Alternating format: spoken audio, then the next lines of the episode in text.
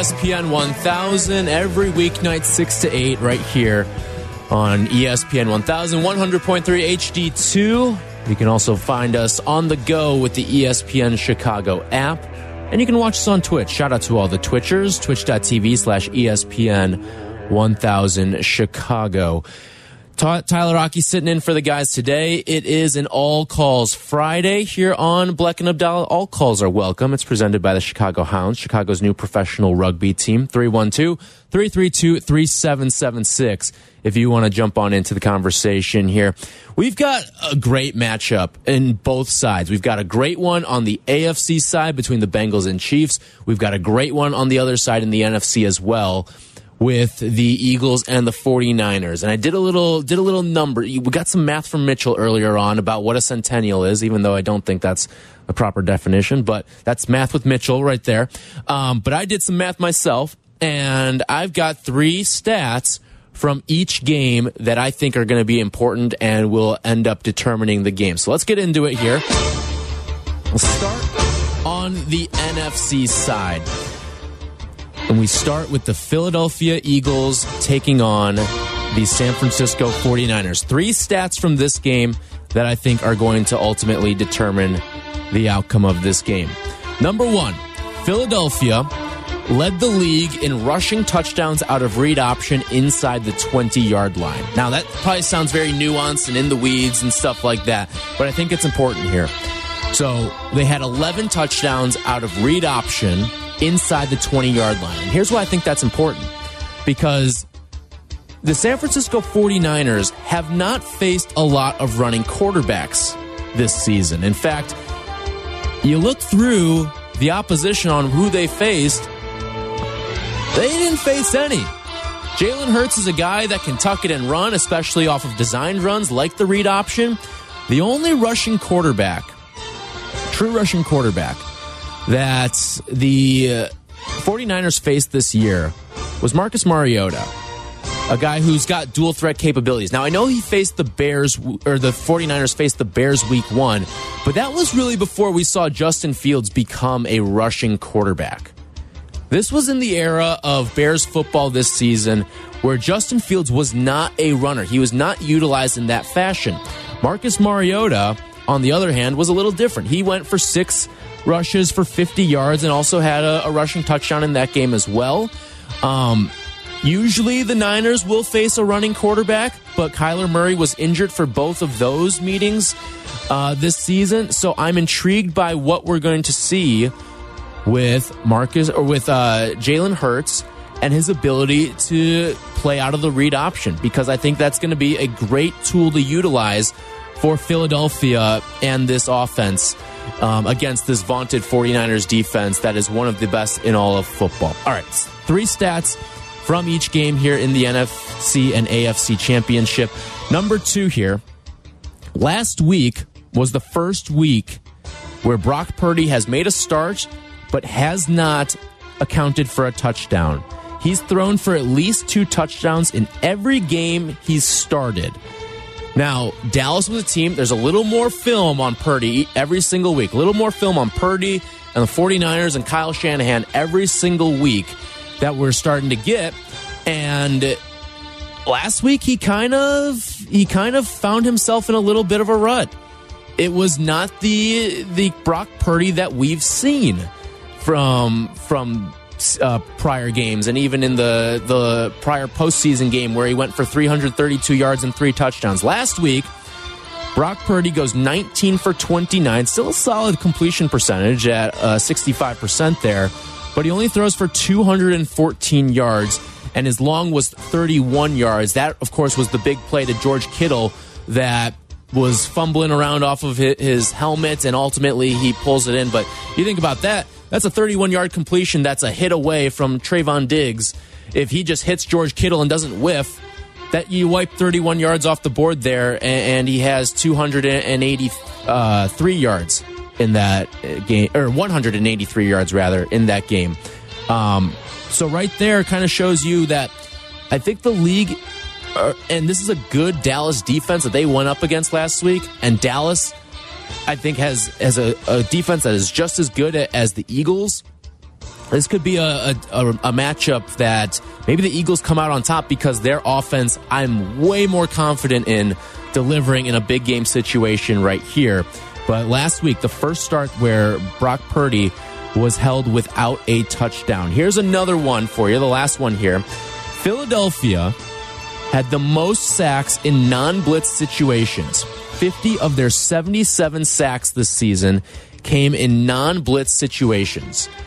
So that shows you that the Eagles can get to the quarterback with three or four guys rushing. And I think this is important because the Eagles struggle with tackling. It's one of their big weaknesses, actually, defensively.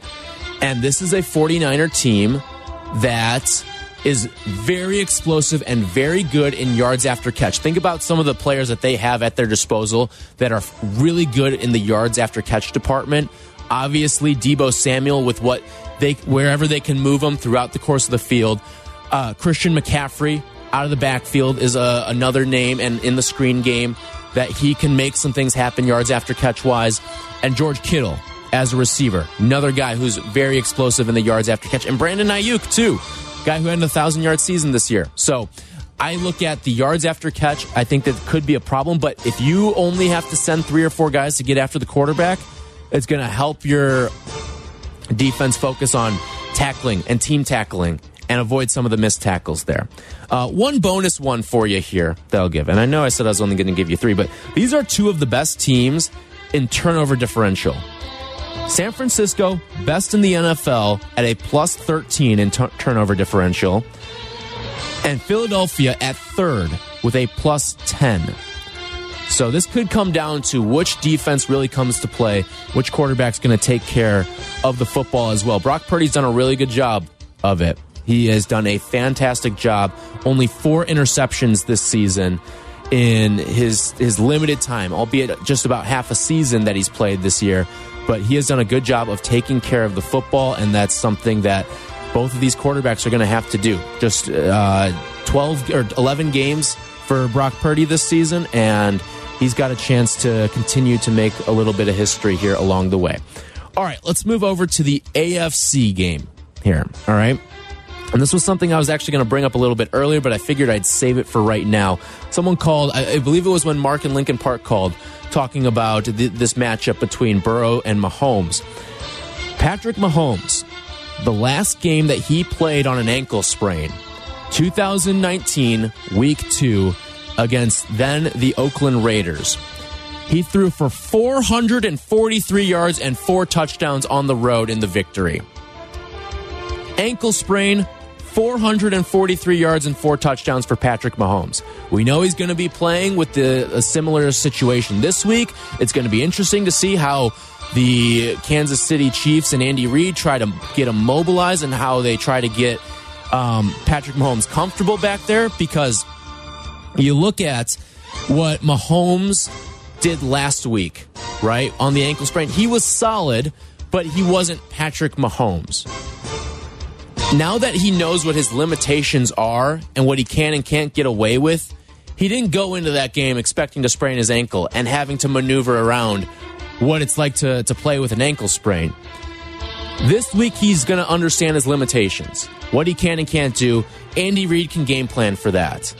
And that's why I think that even though the Chiefs are going to be at a disadvantage health wise at quarterback, I still think they have a good chance to win this football game.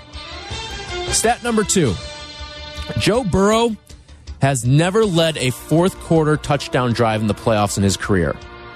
Just let that settle in for a little bit here. Joe Burrow has never led a fourth quarter touchdown drive in the playoffs in his career. He's played in six games. He's produced 15 fourth quarter points. I think this could be a game that really comes down to the wire, and it may require Joe Burrow to go out there and lead a fourth quarter touchdown drive. The only touchdown that's been scored in the fourth quarter between the with the Cincinnati Bengals in the playoffs while Joe Burrow has been the quarterback was the Sam Hubbard 98 yard scoop and score from the Bengals or from the the Ravens game in the the Super Wild Card weekend this year. So I want to see Joe Burrow do it in the fourth quarter against this Chiefs defense. And then the third thing that I, the third stat I'll give you from this game. Last week, the Cincinnati Bengals ran for 57 yards before contact. That's their third most that they had this season, and they did it while missing three starters. What I saw last week out of the Cincinnati Bengals offensive line was tremendous. And I know we're not exactly certain on what the health status is. Zac Taylor wouldn't commit to how many guys were going to be healthy for this game yet. So on the offensive line, but what they did last week, Burrow was only sacked one time, and that offensive line was moving guys on that Bills front four and front seven. Um, now, we don't know exactly what the weather's going to be like, but it could be similar conditions. We could see some snow down there. I don't know. Maybe we'll get a weather report from Cap down there on, on Sunday because um, he's going to be in attendance at the AFC Championship game. But Cincinnati's going to have to run the ball effectively against the Chiefs as well and play complementary football alongside what we know Joe Burrow can do throwing the football. But they're going to have to have that same level of dedication to the running game. They've got two really good backs with Joe Mixon and Samaje Perine. So I'm going to have to see that offensive line continue to play the way that it did last week against the Buffalo Bills. Because the Bills have a better defense than the Kansas City Chiefs. But we've also heard, too, one of the toughest things in. Um, when you play in some of these snow games is when you're moving backwards, right? Like moving forwards, you have a little more control and you know where you're going with it. When you look in a pass rush, they know where they're going at all times, and it's more reactionary from the offensive line in certain instances. Um, and it's the same thing with a wide receiver running a route versus a cornerback. Cornerback's going to be backpedaling a little bit. Wide receiver knows where they're going. Cornerback in a man to man scheme is going to be more reactionary.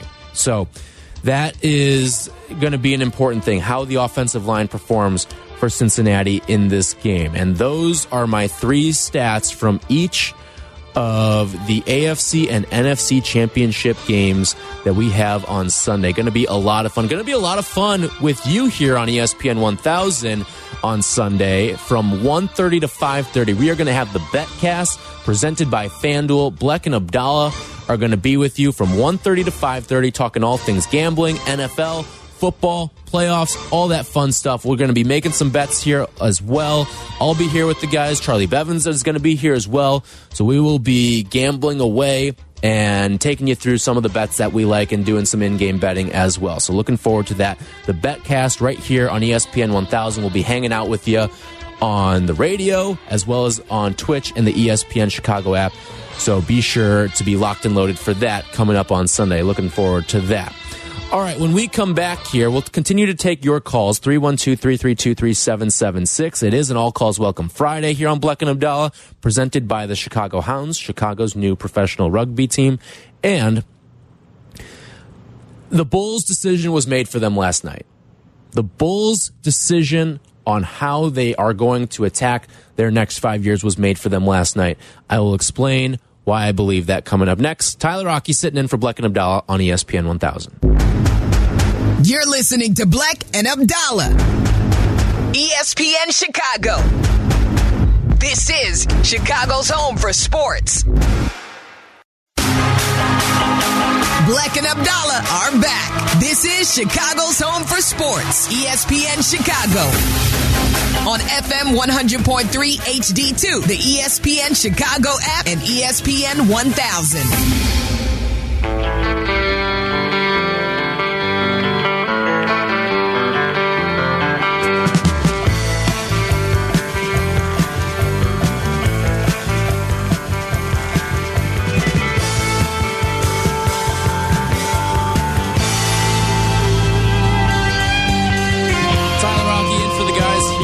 On ESPN 1000. They were in for Greeny earlier today. If you missed any of Bleck and Abdallah from 10 to noon, you can check it out on the podcast on the ESPN Chicago app or wherever you get your podcasts. I've got some Bulls thoughts that I want to get to in a little bit. But first, let's go out to Joe. He's in West Chicago. Joe, what's going on? You with us, Joe? Hey, I'm here, Tyler. What's going on, Joe? Uh, wanted to check with you. So first, I want to see what your biggest play of the weekend uh, is going to be as far as the two NFL games. And then my second, I, I kind of want your take on Nick Sirianni and what, what you think of him. you know, I, I think he's a bit of a showman. Not the biggest fan of him. I know there's a lot of love for what he's be, what he's been doing in his first year. Seems to love the camera. Uh, just curious on your take on Nick Sirianni. Yeah, I appreciate the call. Um, so I would say this. I here's what I think uh, for this weekend. I think one of my favorite plays is the Eagles. I really like their chances to win minus two and a half. It's not at a three at that crucial number of three yet. So I do like the Eagles this weekend. You heard me on Like It Love It. I gave that out as my love for this weekend. And then in terms of uh, Nick Sirianni, how do I feel about him? So Sirianni, to me, is one of those guys. I think when he came into the NFL, a lot of people thought he was a goof. He had some weird press conferences and stuff like that. But I think that the job he's done and the way that he's kind of navigated. It feels like he's Brandon Staley, but he's got a clue. He's got this edge to him. He like yes, he, I think he likes being the center of attention with everything that's going on the, over the course of the football game, and he takes calculated risks.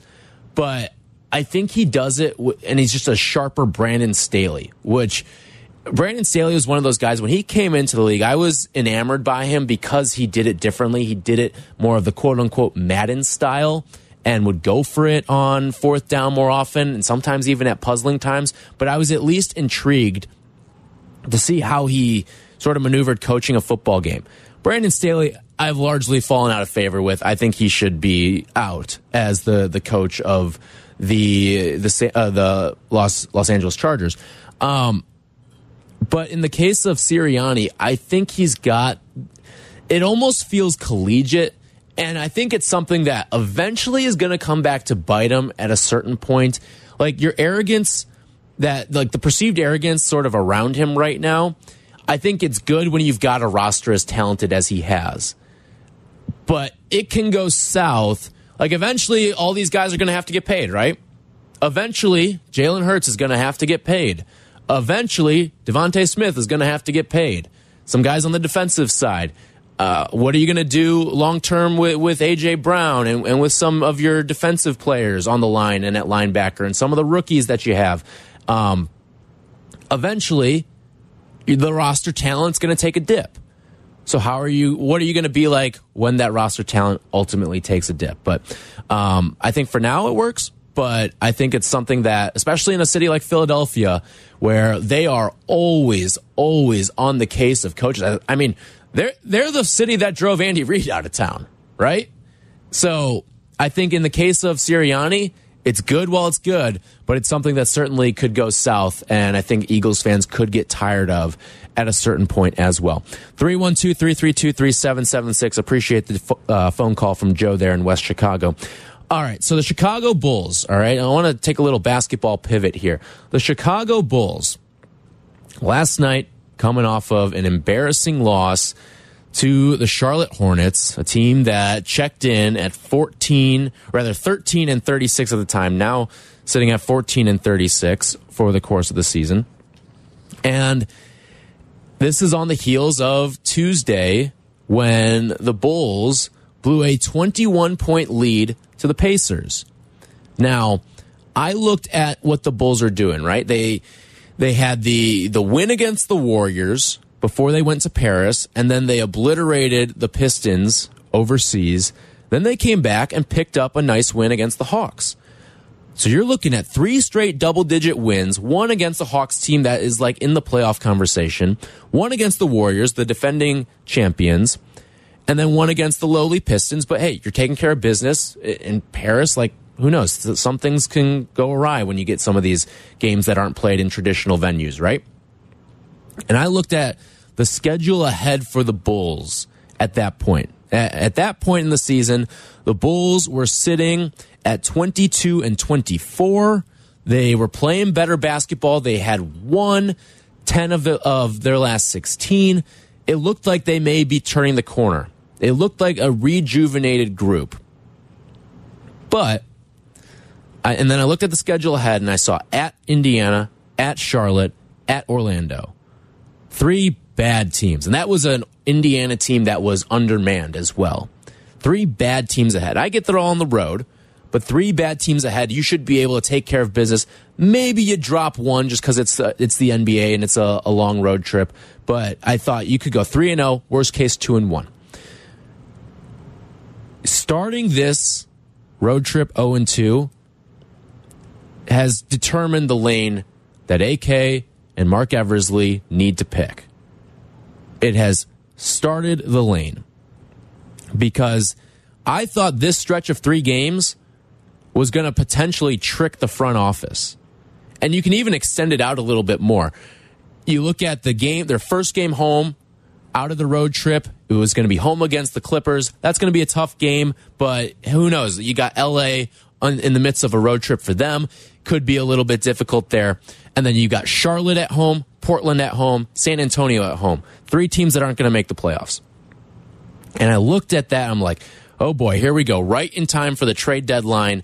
We're going to look at this team and they're going to have tricked the front office into thinking, let's roll with this. We're not going to blow this thing up because it is time to just take the dynamite out with the current group that the Bulls have right now. Because we have not gotten Zach LaVine to do his thing at the highest level in these crunch time games. He there's enough talent on this team. Like we, we talk about the, the Bears all the time, right? Not enough talent on that team. There's enough talent on this Bulls team for them to be winning games and to be a playoff team. There's enough talent to be a piece away to go out and make a move and put yourself in the conversation to win a playoff series or two. Maybe not win a title yet, but you want to be in the thick of things in the playoffs. You want to be playing multiple meaningful series in the playoffs. And this Bulls team is not at that point right now. This two game losing streak, I get it's a short sample size, but this two game losing streak should be enough for this front office to take a look and say, this is the, the direction we have to go. It's time to clean this thing up. Let's get rid of some of these pieces right now because there's guys on this team that are playing well, a la DeMar DeRozan, and even Vooch has played pretty well over this recent stretch of games. There are pieces on this team that are attractive to other teams, especially contending teams that may be a scorer away, that may be a defensive player away. There are enough pieces on this team to ship out to start to rebuild this thing. And also, there's a little nuance too to this Vooch trade. Remember the Vooch trade? The one that at the time AK and Eversley made? And we're like, oh boy, this is a new iteration of Bulls basketball. This is a new era. We've got a front office that's going to go out, make moves, get us an all star. And that trade has gone south really quickly. However, there is a catch to it. And I get it's a risky catch, but I think it's a risk that is worth taking if you're the Chicago Bulls.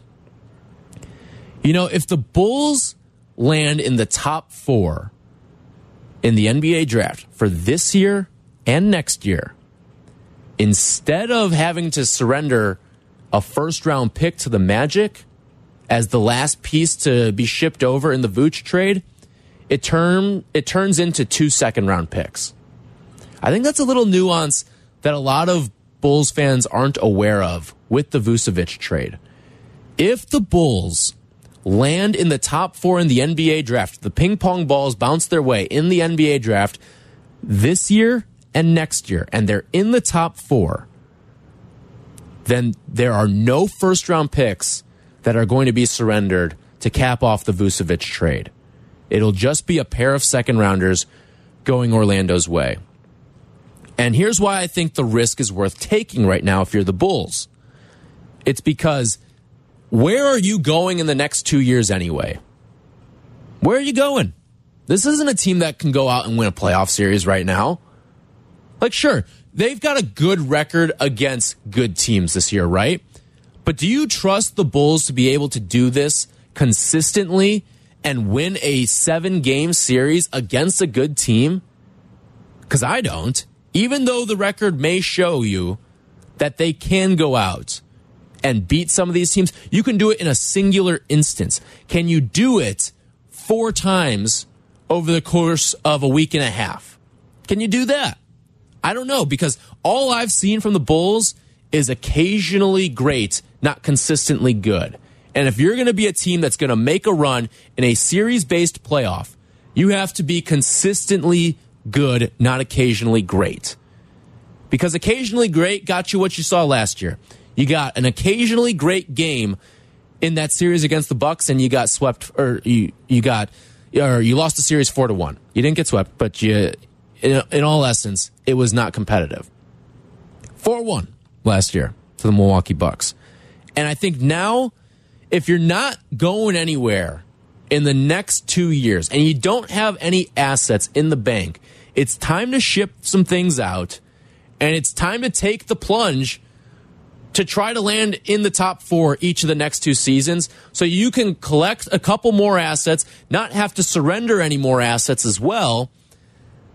And who knows, maybe you get a franchise changing player in the process as well. Maybe two of them if you somehow land in the top four. If you're not going to be in a position to win a playoff series, then there's no point in not blowing this thing up right now because I think it's a risk that's worth taking. And listen, you don't land in the top four. All right. You surrender the first rounder and you move on from there. And that may even reboot this thing a little bit quicker, too. I, I think it is worth taking the gamble right now if you're AK and Marc Eversley. I think you have to. So, 312 332 3776 if you want to chime in with any Bulls thoughts here. We'll get to those. And also, I've got some college basketball thoughts that I want to get to as well. We'll do all that when we come back right here on Bleck and Abdallah. Chicago's home for sports. Bleck and Abdallah. ESPN Chicago. Hey, looking for a night out? Drinks are on the Blackhawks at your next game with the Blackhawks beer pack starting at just $49 a seat. Each beer pack includes a ticket to the game and a credit for two draft beers or other drinks of your choice. Grab your friends for a night out with the Blackhawks. Visit blackhawks.com slash beer pack to secure your seat today. Must be 21 and older to purchase and please drink responsibly. Follow Chicago's Home for Sports on Twitch at ESPN 1000 Chicago. You're listening to Bleck and Abdallah on ESPN Chicago, Chicago's Home for Sports.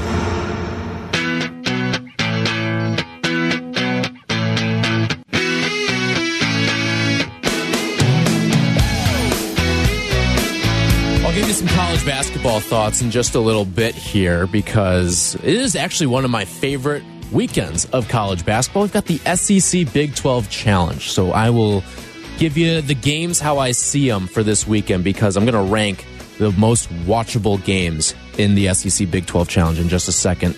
Um, but first, let's check in with Morgan. He's on the south side. What's going on, Morgan? Oh yeah, how you doing? I just want to make a comment. I agree with you about tearing it up and doing things like that. But what I see during that three game winning streak when DeMar was out, I saw the ball moving. I saw teamwork. I saw guys trusting guys. DeMar come back and the ball is like a black hole. I know he can score. I like DeMar. I like everything that he brings to the team. But it's not a team. I coach I coach basketball for youth basketball, mm-hmm. right? Yeah. And I could take my lesser skilled kid and coach that kid up and let him know what his strengths are. Yeah. Billy Donovan has to do the same thing with them guys. I know they're millionaires, but they still need to be coached. They still need to be coached. And I'm just upset that we losing to teams that we should be beating. And then against teams like Boston and Golden State, we're competing at a high level. Yeah. You can never Milwaukee, too. competition. Yeah. Never. Yeah, no, it's frustrating, Morgan, and I get it, and I appreciate the phone call. It's the inverse of what we saw last season. Last season, this team could not beat a playoff team to save their lives. And they just beat up on the bad teams. And this year, it's the complete opposite. They're only beating the good teams, and then uh, they're losing some real head scratchers in some real excruciating fashions as well. Mike's in Glendale Heights. What's up, Mike? Yeah, hey, how you guys doing? What's going on? Uh, I'm just wondering. So when I watch the Bulls now, uh, I feel like Zach LaVine just isn't a max contract player. He's not really the guy in clutch time or otherwise. He doesn't seem to have Mhm. what it takes. Um, but one thing I'm also wondering too is the uh, you know when this team was fully healthy, we were in first place and kind of dominating. Uh, Uh, were we playing above our level at that point? And also, how much does having Ball healthy um, kind of change how good LaVine is? So you're, you're talking about last year? Uh, was this team playing above Yeah. their level? Um, Yeah. I, I think so. Um, when you look at, and again, it's one of the things that I sort of mentioned too a second ago, but this team beat up on bad teams and couldn't beat good teams. And you look at the schedule, it was front loaded with a lot of bad teams too. So they were taking advantage of a weak schedule. And even one of the few wins that they got against a playoff team last year was against Boston. And it came, I want to say it was like within the first five games of the season last year. And that was when Boston was an absolute mess of a team. That was not the Boston team that we saw at the end and ultimately make it to the finals Right. there. Um, and then in terms of uh, what you're saying about Lonzo Ball, I think Lonzo Ball makes everyone better. He's one of those rare players in the NBA who his presence on the floor is super important because he doesn't need the ball in his hands and he makes players better that way. But here's the thing with Lonzo Ball, as good as I think, I'm a big Lonzo Ball fan. I really like him. Um, Yeah. But as good as he is, we're not talking like this team's missing Kevin Durant right now. We're not talking Right. like this team's is lose lost Giannis to an injury here. They lost Lonzo Ball.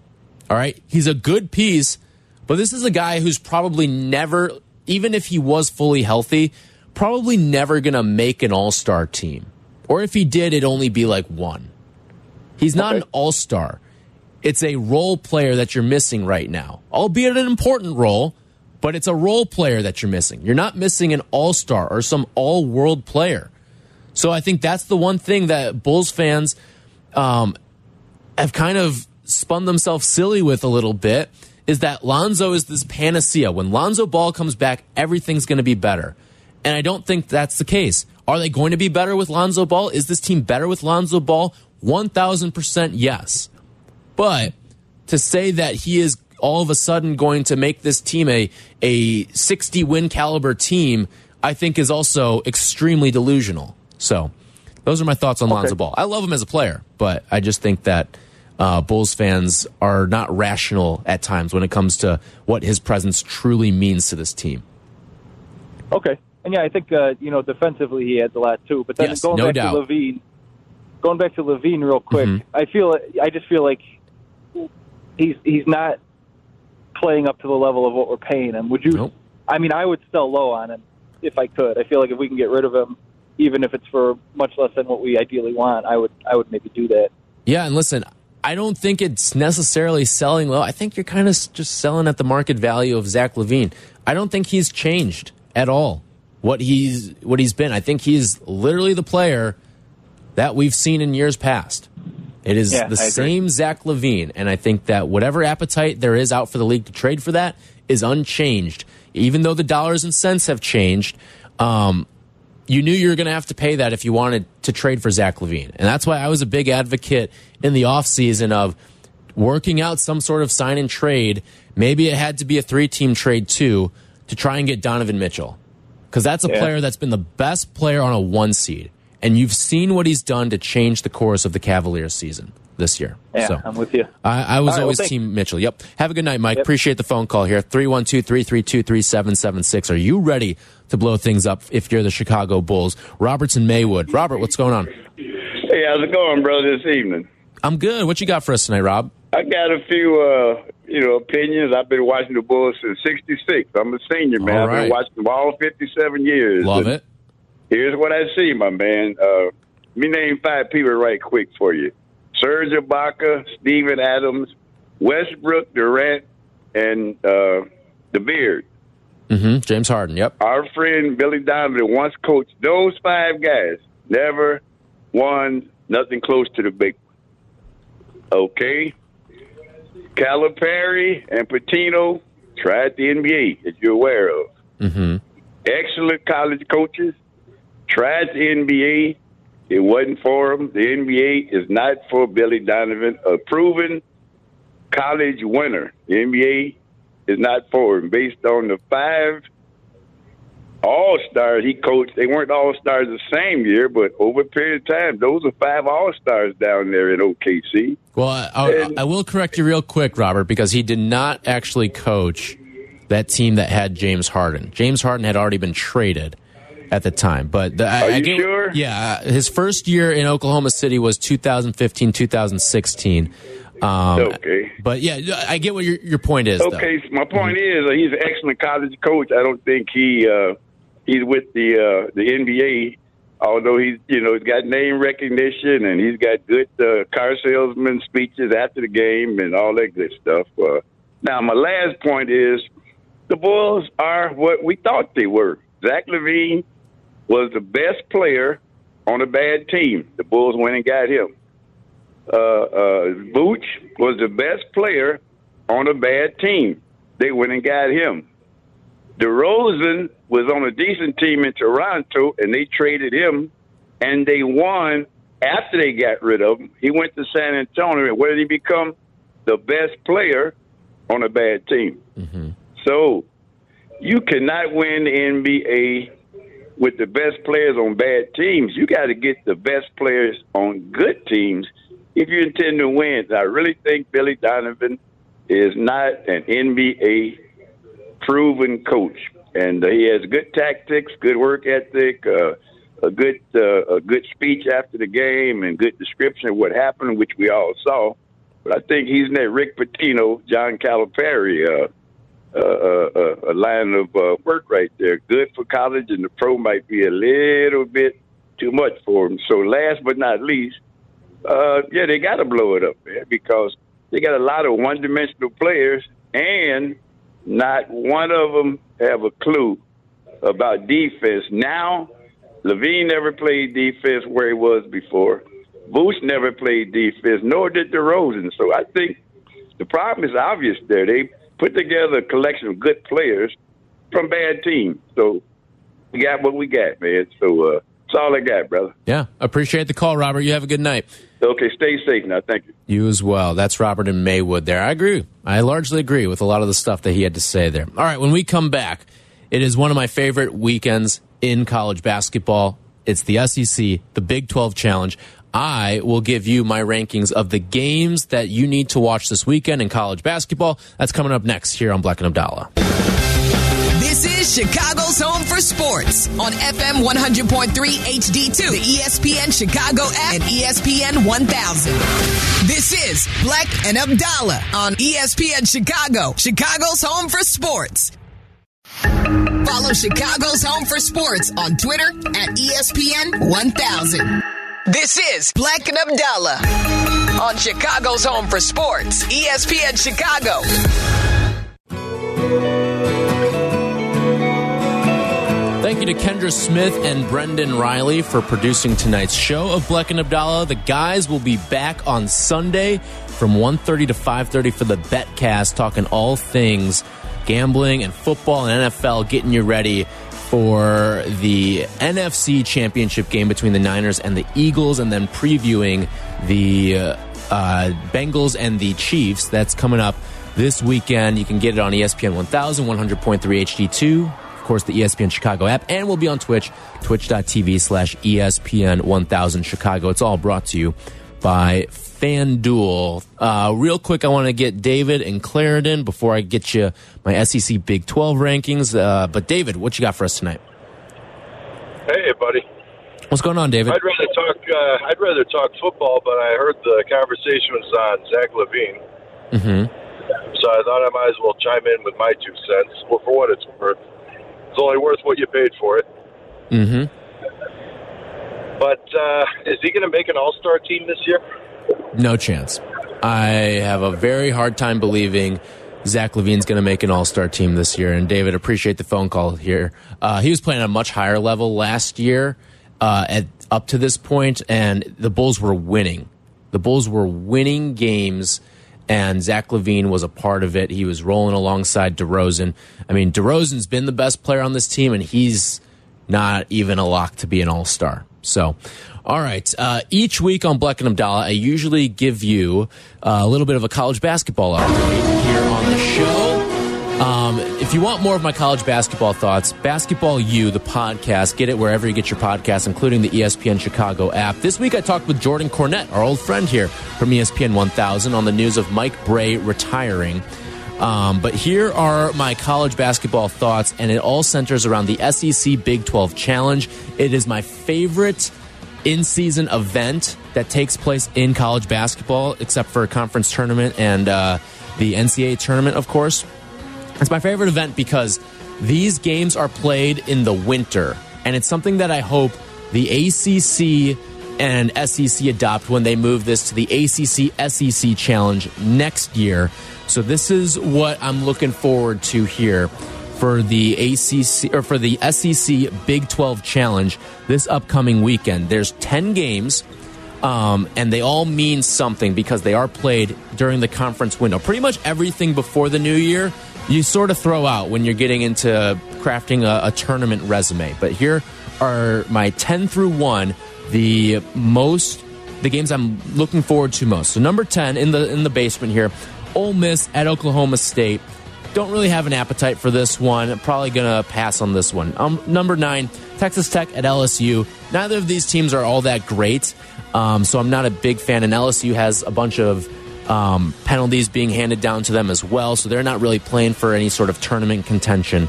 Um, now, this is where it gets interesting because the Big 12 has the most teams packed inside the KenPom top 65 and it's it's fun to watch the Big 12 because it, it's a very cannibalistic league because anyone can beat anyone right now. It's very deep, and there's a chance that this league, nine of the 10 teams get into the NCAA tournament. So, my number eight game, Auburn at West Virginia. Really intrigued by this one. Auburn's been one of those teams that's just kind of been lurking in the shadows. They're ranked 15th right now, 16 and 4 on the season, but I think they can have a good game at West Virginia. Florida at Kansas State. Kansas State, the number five team in the country. Florida's got a fantastic center in Colin Castleton. But the story here is it is a matchup between Keyontae Johnson and his former team. It's a really heartwarming story. If you're not familiar with it, Keyontae Johnson had a similar situation as to what happened and what we saw with Damar Hamlin, where he collapsed during a game and had to sit out a year and is back on the basketball floor. He was the SEC preseason player of the year at the time, transferred though from Florida to Kansas State uh, for this past season. So that's going to be cool to see him reunited with some of his old teammates there. TCU at Mississippi State. TCU is one of the funnest teams in the country to watch, uh, but they're on the road for a, a tough one in Starkville. Alabama at Oklahoma. I've said it before. Brandon Miller is the best collegiate player that is going to be an NBA prospect. Um, so if Brandon Miller's on my TV, I'm watching it. Grab Nor, uh, Bama at Oklahoma. Arkansas at Baylor. This game's a ton of fun. Baylor's got one of the best offenses in all of college basketball, and they're on a five game winning streak in the Big 12. Always impressive there. My number three game, Iowa State at Mizzou. I think these are two really closely matched up teams, and they play different styles of basketball. Defense on one side for Iowa State, offense on the other side for Mizzou. And then Kansas at Kentucky is my number two game. Kentucky's playing much better basketball. Bill Self now with a chance to lose four games in a row for the first time since being named the head coach at Kansas. And then my number one game, Texas at Tennessee.